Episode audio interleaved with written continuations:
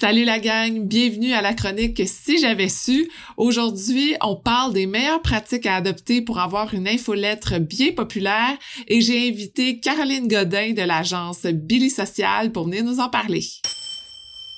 Salut Caroline!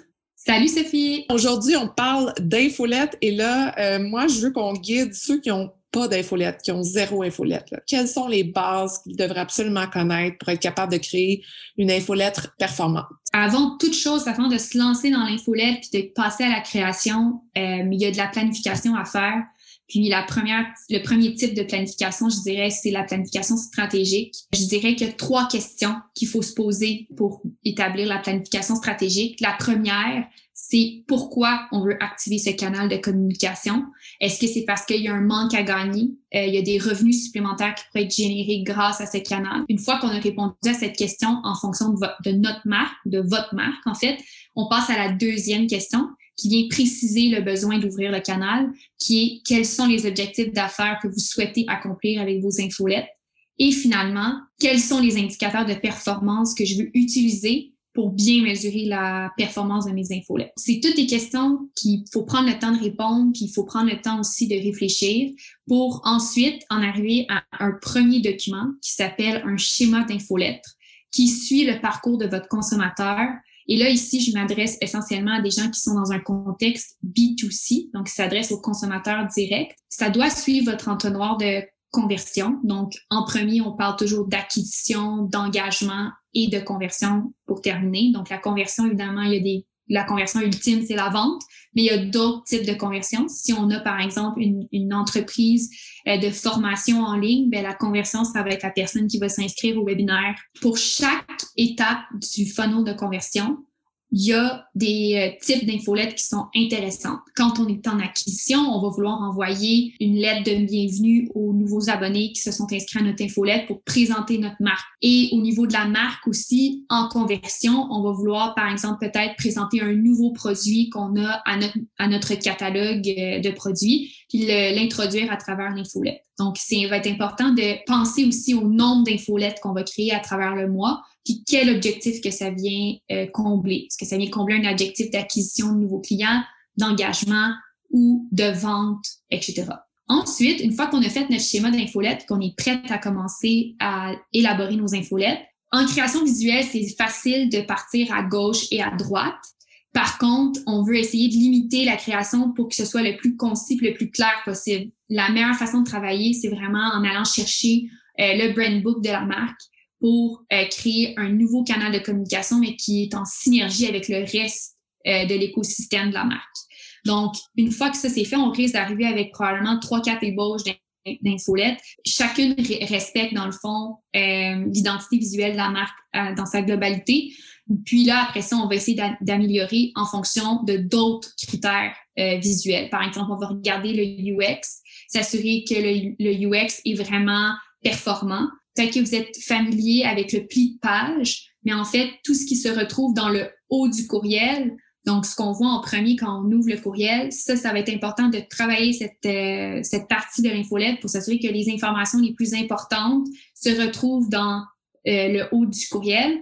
Puis qu'on commence à voir la deuxième section aussi euh, de l'infolette pour inciter les gens à descendre pour continuer et lire l'infolette euh, jusqu'en bas. Ça va être important aussi en création de créer un bas de page en fait qui est très clair. Puis dans le bas de page, on veut vraiment mettre en évidence au minimum le, bouton se désabonner pour que ce soit clair et simple. Parce que ce qui arrive, c'est les gens ont tendance à dire Oh non, on veut le cacher, on veut pas rendre ça nécessairement super accessible. Par contre, en agissant comme ça, on contribue à polluer nos données dans le futur. C'est-à-dire que ces gens-là, ce seront peut-être pas des inscrits, mais euh, ils vont être des, des, utilisateurs qui vont compter dans vos résultats, mais qui sont inactifs et ils font rien parce qu'ils vont peut-être juste vous avoir mis dans leur euh, poubelle sans même ouvrir les courriels, etc. Oui, on peut créer des images en infolette. Par contre, ultimement, une fois que la création visuelle est terminée et qu'elle respecte, dans le fond, l'identité de la marque, etc., on va vouloir coder les infolettes. Ça, ça serait le plus, euh, mon, mon, ma recommandation la plus euh, importante, ce serait de coder vos infolettes en HTML pour la simple et bonne raison que vous voulez que vous ne voulez pas perdre en fait votre utilisateur une fois qu'il a ouvert l'infolette. Parce que si votre infolette n'est pas codée, l'image, elle apparaît pas. Donc, les gens voient rien. Si votre infolette est codée, lorsqu'ils vont ouvrir le courriel, ça va être toute l'information va être à l'intérieur. Donc, c'est pour ça que c'est important de coder l'infolette parce que c'est des fractions de secondes qu'on perd, puis souvent l'utilisateur décroche, puis il prend pas le temps de télécharger les images de l'infolette.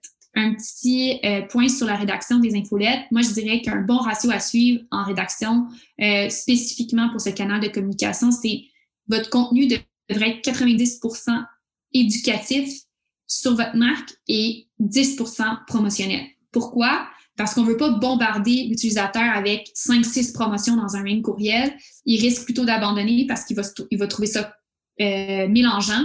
Donc, il ne saura pas où cliquer. Donc, il va se débarrasser du courriel tout simplement.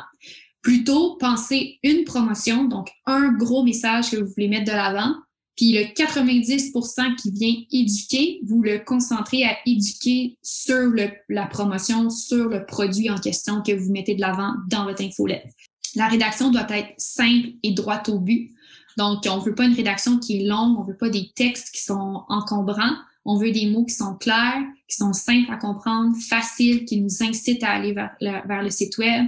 Avant même d'ouvrir vos courriels, l'élément le plus important, c'est le sujet. Le sujet, en fait, si votre site est accrocheur, si vous mettez un élément qui est important ou qui rend l'utilisateur plus susceptible de, de cliquer, c'est là où vous allez gagner euh, vraiment plus de points.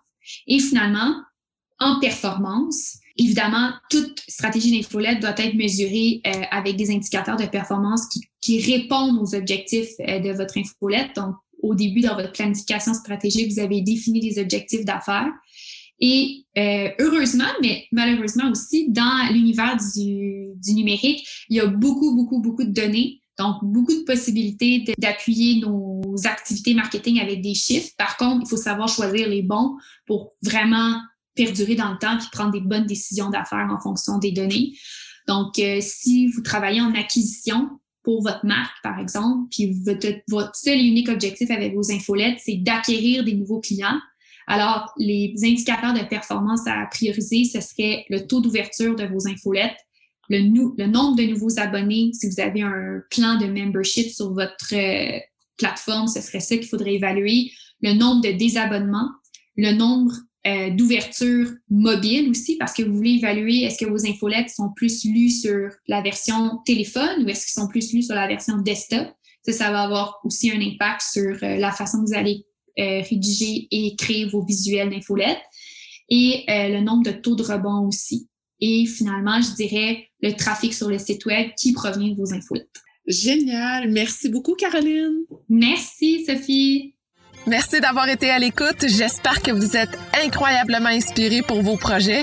Si ça vous intéresse de garder contact, rendez-vous sur Instagram sur le compte de Femmes de Fer ou abonnez-vous à l'infolettre. Et si vous aimez l'épisode, vous pouvez laisser un commentaire. C'est ce qui me motive à trouver les meilleures femmes de fer pour vous. Et je vous dis à la prochaine.